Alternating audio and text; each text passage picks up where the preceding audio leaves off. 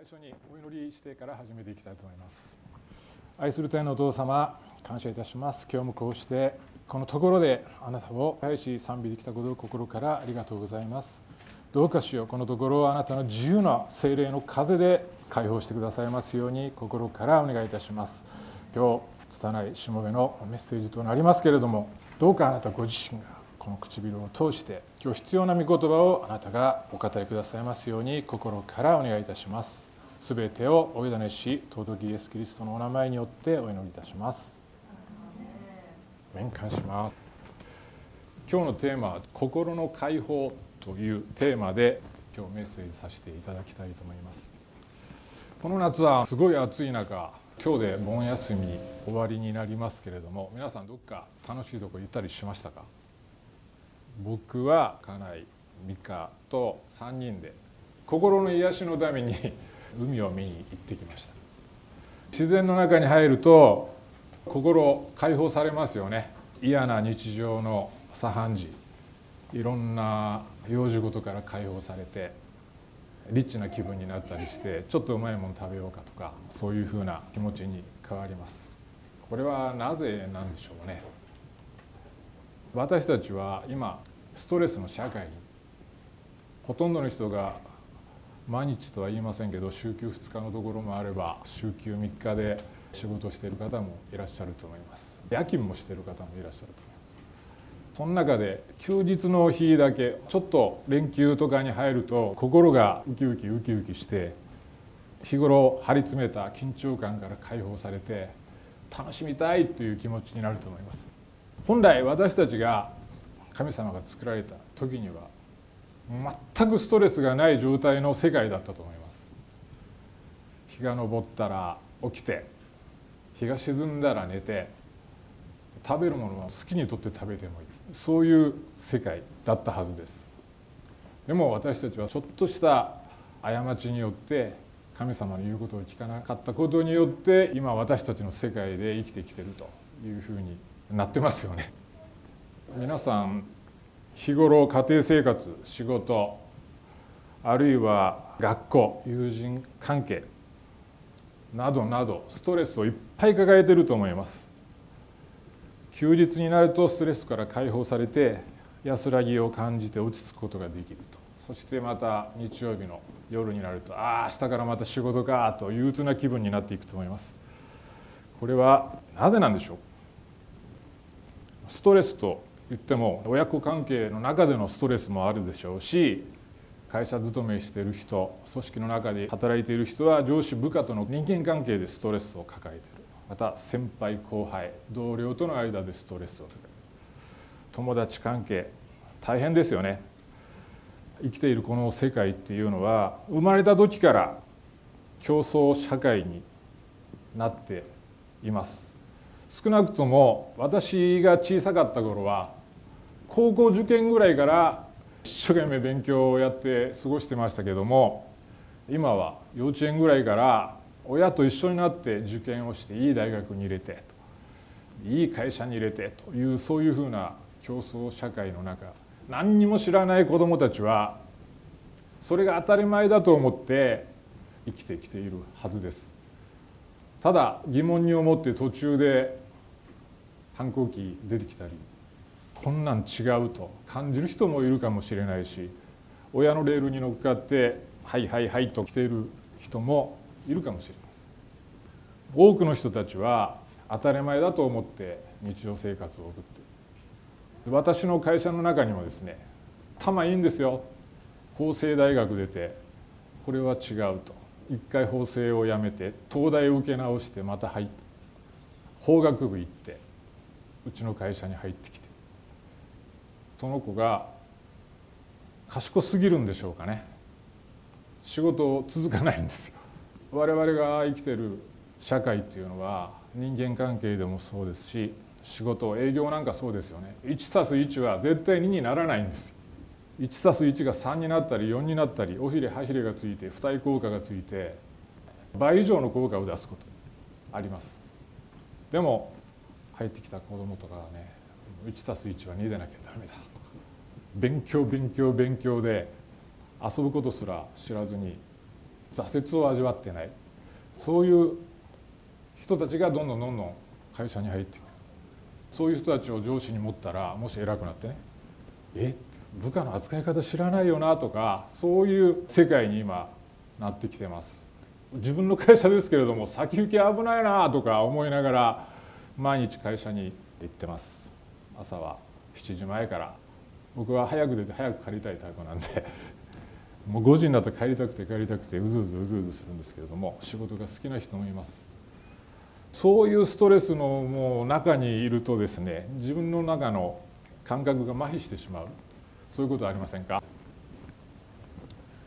今日のメッセージは「心の解放」というテーマに挙げてますけれどもそういう世界で生きていく鬱になる人もいればそうでない人もそれぞれ個人個人ありますけれどもそういう人が一緒になって今この世界を生きているということです。あるストレスでですね兄弟の話ですけども2人兄弟兄は体も丈夫で頭も良くてスポーツも万能な兄がいました一方弟は体も弱くて成績も良くないいつも親戚から兄は可愛がられてちやほやされていました。弟はいつも兄貴と比較されコンプレックスを常に持っていた。この2人が大人になり社会に出ると順風満帆に見えた兄が例えば結婚してしばらくしたら離婚して今度は借金抱えて自己破産。最後は大きな病に2度かかった兄弟はいつもね兄貴と比べられてばっかりで。迷惑ばかりかける兄になんで俺たちは兄弟として生まれてきたんだろうと。いつも嘆いてばかりでした。でも弟がある時兄が友人に向けて書いていた手紙をその友人から見せてもらいました。その中には何が書いてあったかというと「俺の弟はこんなにすごいんやぞ」と「俺にはないけどこういう才能があるんやとか自慢話が書いてある。兄は兄で自分が持ってないものできないものコンプレックスを兄自身も持ってて弟のことが羨ましいなと思っていたんだと。そこで弟は気づきました。このようにコンプレックスとかストレスみんなそれぞれが持っていることだと思います。思いませんでしたか？俺なんでこんな貧乏なうちに生まれたんだろうとか？なんでこんな親のもとに生まれたんだろうとか？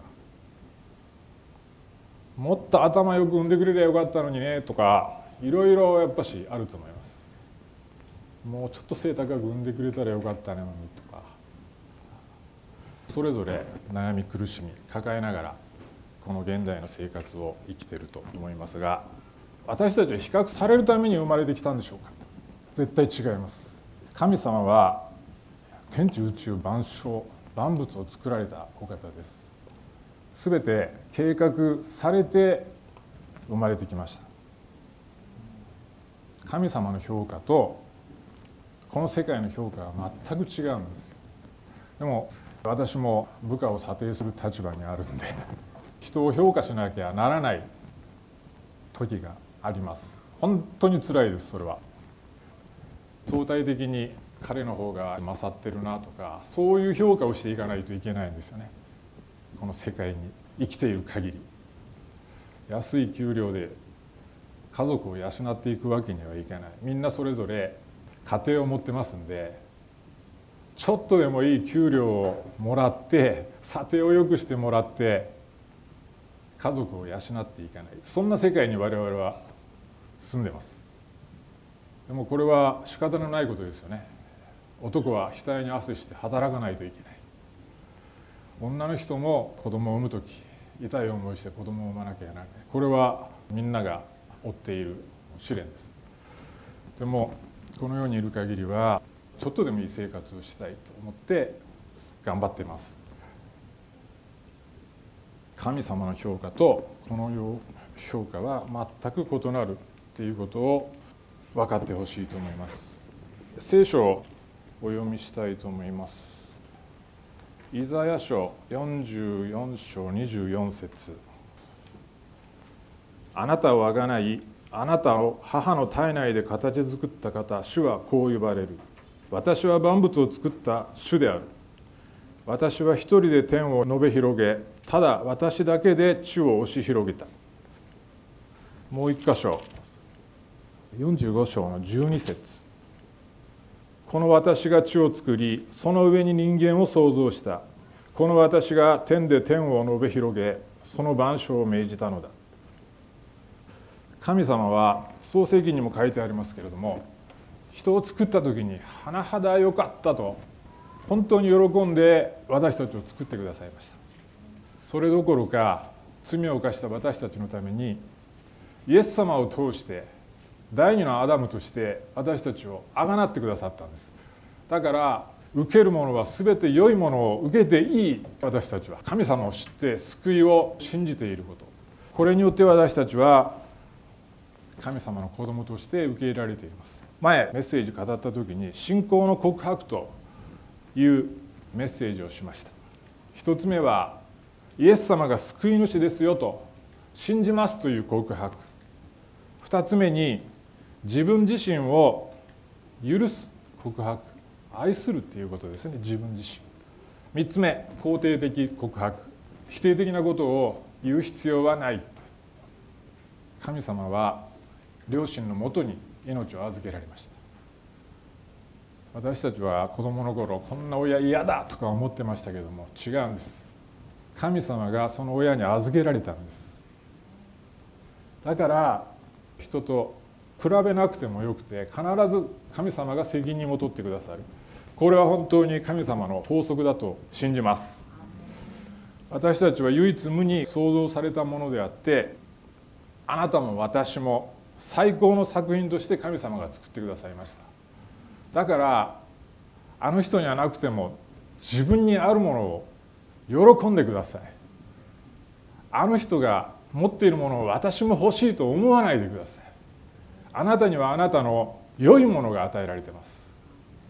これは負けないものがあるというものが全て皆さんに与えられています。それは神様の最高の贈り物です。この世に生きている価値わからない人たちがいっぱいいますよね。家出したり飛行に走ったり。なんでそうなるのかっていうと根本的に何のためにこの世に生まれてきたのか理解してない人たちがたくさんいるし教えられてないからだと思います。私たちは教会に来てイエス様と出会って牧師先生とかいろんな人たちの証を聞きながら自分たちの生まれている存在価値を知っているから神様の後を追いかけていくことができていると思います。自分だけができない特別な働きのために天地宇宙万物を作られた神様の意志によってそれぞれがデザインされ顔も姿も形も能力もそれぞれが違った形で神様はこのように置いてくださってます。それは神様に感謝すべきことです。私たちはもっと神様に感謝していかなければならないと思います。このように2人といないんです。同じ人間なんて。指紋もそれぞれ違いますよすごいと思いませんか？一人一人違う個性を与えてくださってでもそれぞれ目的があって何十億います？この地球上に。それぞれみんなが違うんですよ。それを作れる神様って偉大です。何かの本で読みましたけれども宇宙科学とか生物科学とかありますけれどもどんどんどんどん科学が進歩して今は火星まで行こうかっていう時代でロケットを打ち上げたり。でも有名な科学者たちが追い詰めれば追い詰めるほどこれは超自然的なことで神様の存在以外にこの世界は作られてないっていうのを心の中ではほとんどの科学者がそう思っているそうです。これは本を読んだんですけど。あと生物科学的には病は力じゃないですけど落ち込んでれば落ち込んでるほど病っていうのは自分の体を弱くしていくと。治るんだという絶対その意志があれば人間はある程度自力で治していくことができるそうです。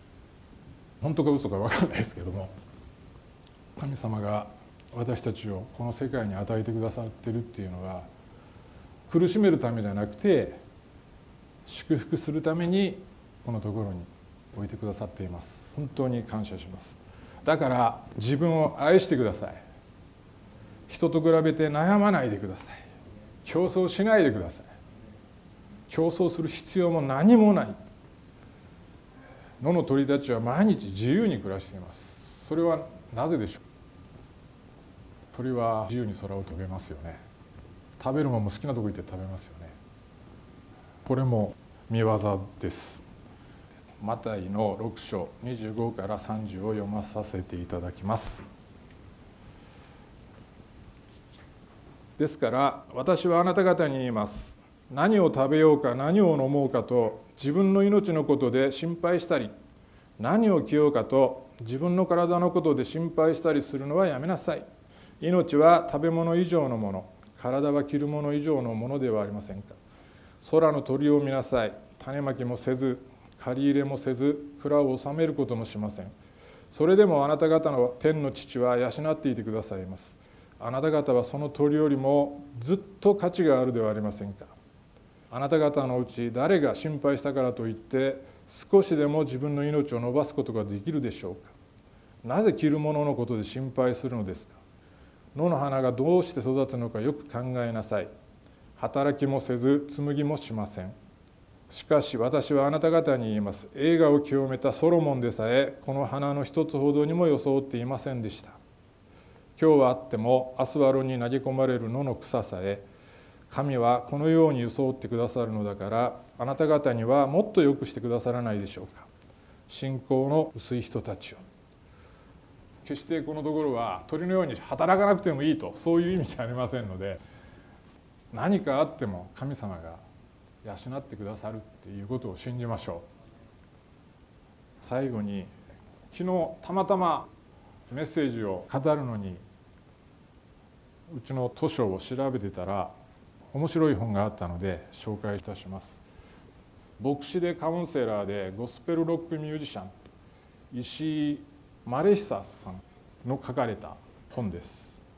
この本で印象的だったので少しの間朗読してみます。これは誰とも同じではないあなたというタイトルです。あなたは最高の作品として作られた。神はこのように人をご自身の形に創造された。神の形に彼を創造し男と女とに彼らを創造された。これは有名なバイブルの一節だ。ここで訳されている「形」という単語はイメージと訳することができる言葉だ。人は見えない神のイメージが投影され最高の作品として作られたという意味である。私はこれを深く信じる。自分だけにしかできない特別な働きのために神の意志によってデザインされ目的を持って存在させられているのだということを。これが私が存在している理由なのだ。だから私は誰とも比べる必要がないし誰とも同じになる必要がない。考えてみてほしい。あなたのような顔あなたのような声あなたと全く同じ人間はこの世界には一人も存在しない。あなたは誰とも同じではない。特別な個性の持ち主であり唯一無二の存在なのだ。なんと素晴らしいのだろうか。だからもう一度言わせてほしい。あなたは誰とも比べる必要がないし誰とも競争する必要もない。この大前提をどれほど深く認識しているかどうかが私たちの人生に大きな影響を与えることは言うまでもない。救われた女の子の証になるんですかね。読みします。理科はまさに自分は誰とも同じではない存在なんだと気づいたことでボーンアゲインした一人だ。ボーンアゲインって言ったら再生という意味かな。彼女は私が代表を務めるフリースクールの第一期卒業生だ。都内美術大学附属高校から転校してきたのだ。自分で希望していた進路に進んでいたし特に学校で嫌なことがあったというわけでもなかった。それにもかかわらず彼女はそこで何の充実感も喜びも見いだせず学校に行く意欲さえ全くなくしていた。そんな理香が私たちのところに来たのは17歳の時だった。未来への希望であふれるはずの少女の手首はナイフの切り傷でいっぱいだった。自傷行為だ。なんて痛々しいんだろう。私はそう思った。小声でしか話さない自信のなさそうな態度にうつろな眼差し。理香は母親に連れられキックバックカフェで行われたライブコンサートにやってきたのだ。それ以来理香は私たちの集まりに定期的に顔を出すようになった。しかし大勢の人の中にいると胸が苦しくなりカフェに人があふれていると泣きながら外に出て行ってしまうこともあった。そんな彼女に駆け寄り私の妻がよく話をしていたものだ。どうして産んだの？私お父さんに褒められたことがないんです。お父さんはすごく怖かったし帰ってこなければいいのにと思っていました。父親は愛情表現が下手なだけだったが厳格で厳しい人だった。理香はそんな父親を好きだと思ったことは一度もなかった。褒められたことがなかったが理香の自尊心育成に深刻な打撃を与えていた。愛情よりも厳しさだけが伝わってしまったのだ。母親にどうして産んだの？と責めたことがあった。母親はただ涙を流すしかなかった。中学時代ブラスバンド部に入ったことが内気な理科をさらに自信喪失に追い込んだ。部活の先生がすごく厳しい人で顧問が怖いと感じた理科はいつも先生の顔色を見て過ごさなければいけないという恐怖にとらわれてしまった。パーカッションをやらされた理科だったがもともと音楽の才能がないと思っていたし自分がやりたくて始めたものではなかったので上達するはずもなかった。でも自分ができないと周りのみんなに迷惑をかける。自分に才能がないからいけないんだ。そんなプレッシャーを感じていたためにいつしか周りの人を必要以上に気遣い相手の顔色を伺って自分のペースを失ってしまう性格が出来上がった。最悪な中学時代でした。やっと卒業できたと思ったら今度は高校で出会った友達がすごい暗い子でその上否定的なことばかり言う子でいつもナイフを持っていたしすぐあいつ殺してやるとかそういうことばかり言う子だったの。本当は一緒にいたくない友達に対しても無理に合わせて気遣って疲れながら生きていた毎日。そんな自分が嫌になり道を歩いているとこのまま車に飛び込もうかなという思いがよぎる。いつも大抵校舎の屋上で時間を潰していたがここから飛び降りたら死ねるかなとかそんな思いばかりが彼女を支配していた。生きることに何の価値も感じなかったし気力なんてなかった。いつも死にたいと思っていた。夜になるとまた明日が来ちゃうと失望し朝になるとまた一日が始まったと落胆する。自分が大嫌いでしょうがなかった理香は自分の体を傷つけた。細い腕にナイフの傷が刻まれるたんびに心が静まった。自分が傷つくのを見ることが唯一の安心だったのだ。そんな時彼女は私たちのもとへ連れてこられたのだ。しばらくして彼女は私たちのフリースクールに転校してきた。私たちの学校は聖書主義に基づくフリースクールだ。それは人は存在しているだけで価値があるという存在の原点を重んじ全人格的に受容していくことを基本理念としている。理科の人生を変えることになったきっかけは入学して間もない頃私の講義の中で聞いたフレーズだった「君は誰とも比べる必要のない唯一無二の存在なんだ。君には価値がある。君は作品なんだよ」この言葉が耳から離れず心に深く入ってきたんです。理科は小さい頃から教会に通っていた。だから神という存在を信じていたという。でも今まで誰も私がデザインされた作品なんだっていうことを真剣に教えてくれなかった。理科の言葉で明らかなようにこれはただ神を信じるか信じないかという問題なのではない。彼女は今までも誰も教えてくれなかった。自分の存在価値を知った。そしてこの目覚めが傷ついた自我を劇的に回復させていったのだ。彼女もまた深刻なアイデンティティクライシスに直面していた。その崩壊度は自分の体を傷つけるほどだった。しかしその後1年ほどで理科は自傷行為から完全に解放された。そんな彼女が解放された頃ちぎり絵を刺繍を作った。カフェに置いてある世界で一冊のこの手作りの刺繍は訪れる人々の心に優しく語りかけている。自分をユニークに作ってくれたデザイナーへの感謝の歌だ。その一つを紹介したい。バカ野郎役立たず。天然パー。いろんなことを言われちまった。私はそんなにダメ人間？どうせ私はダメ人間。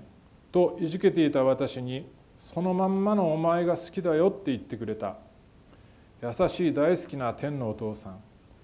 あなたのその一言で私は孤独から解放されました。彼女は母の日にカードを送った。生まれて初めて真剣に感謝を込めて書いた。産んでくれてありがとう。と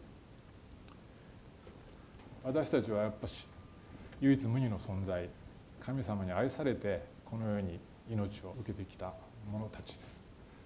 祝福の神様が私たちと共にいてくださることを感謝します。ですから今までいろいろと不平不満とかぼやきとか今でもあるかとは思いますけれどもでも他と比べられる存在ではないということを今日お伝えしたかったメッセージの内容です。神様はあなたを愛しておられます。お祈りさせていただきます。愛する天のお父様あなたの皆を見たたえます。今日こうして必要な御言葉をあなたご自身が語ってくださり心からありがとうございます。私たちはあなたによって創造されたたっとい一人一人です。どうかしよう。自分自身を卑下することがないように自分の心を守ることができるように人と比べることがないように人を羨むことがないようにどうか一人一人の心を守ってください。この教会でも使い合って一つとなって教会を立て上げていくことができますように心からお願いいたします。私の目にあなたは高価で尊いと言われる主よ。私たち一人一人を憐れんでください。あなたをもっともっと愛していくことができますようにあなたにだけ主よ栄光が期されますように。私たち一人の日々の生活をも主を守ってくださいますように心からお願いいたします。すべてを感謝し尊きイエス・キリストのお名前によってお祈りを捧げいたします。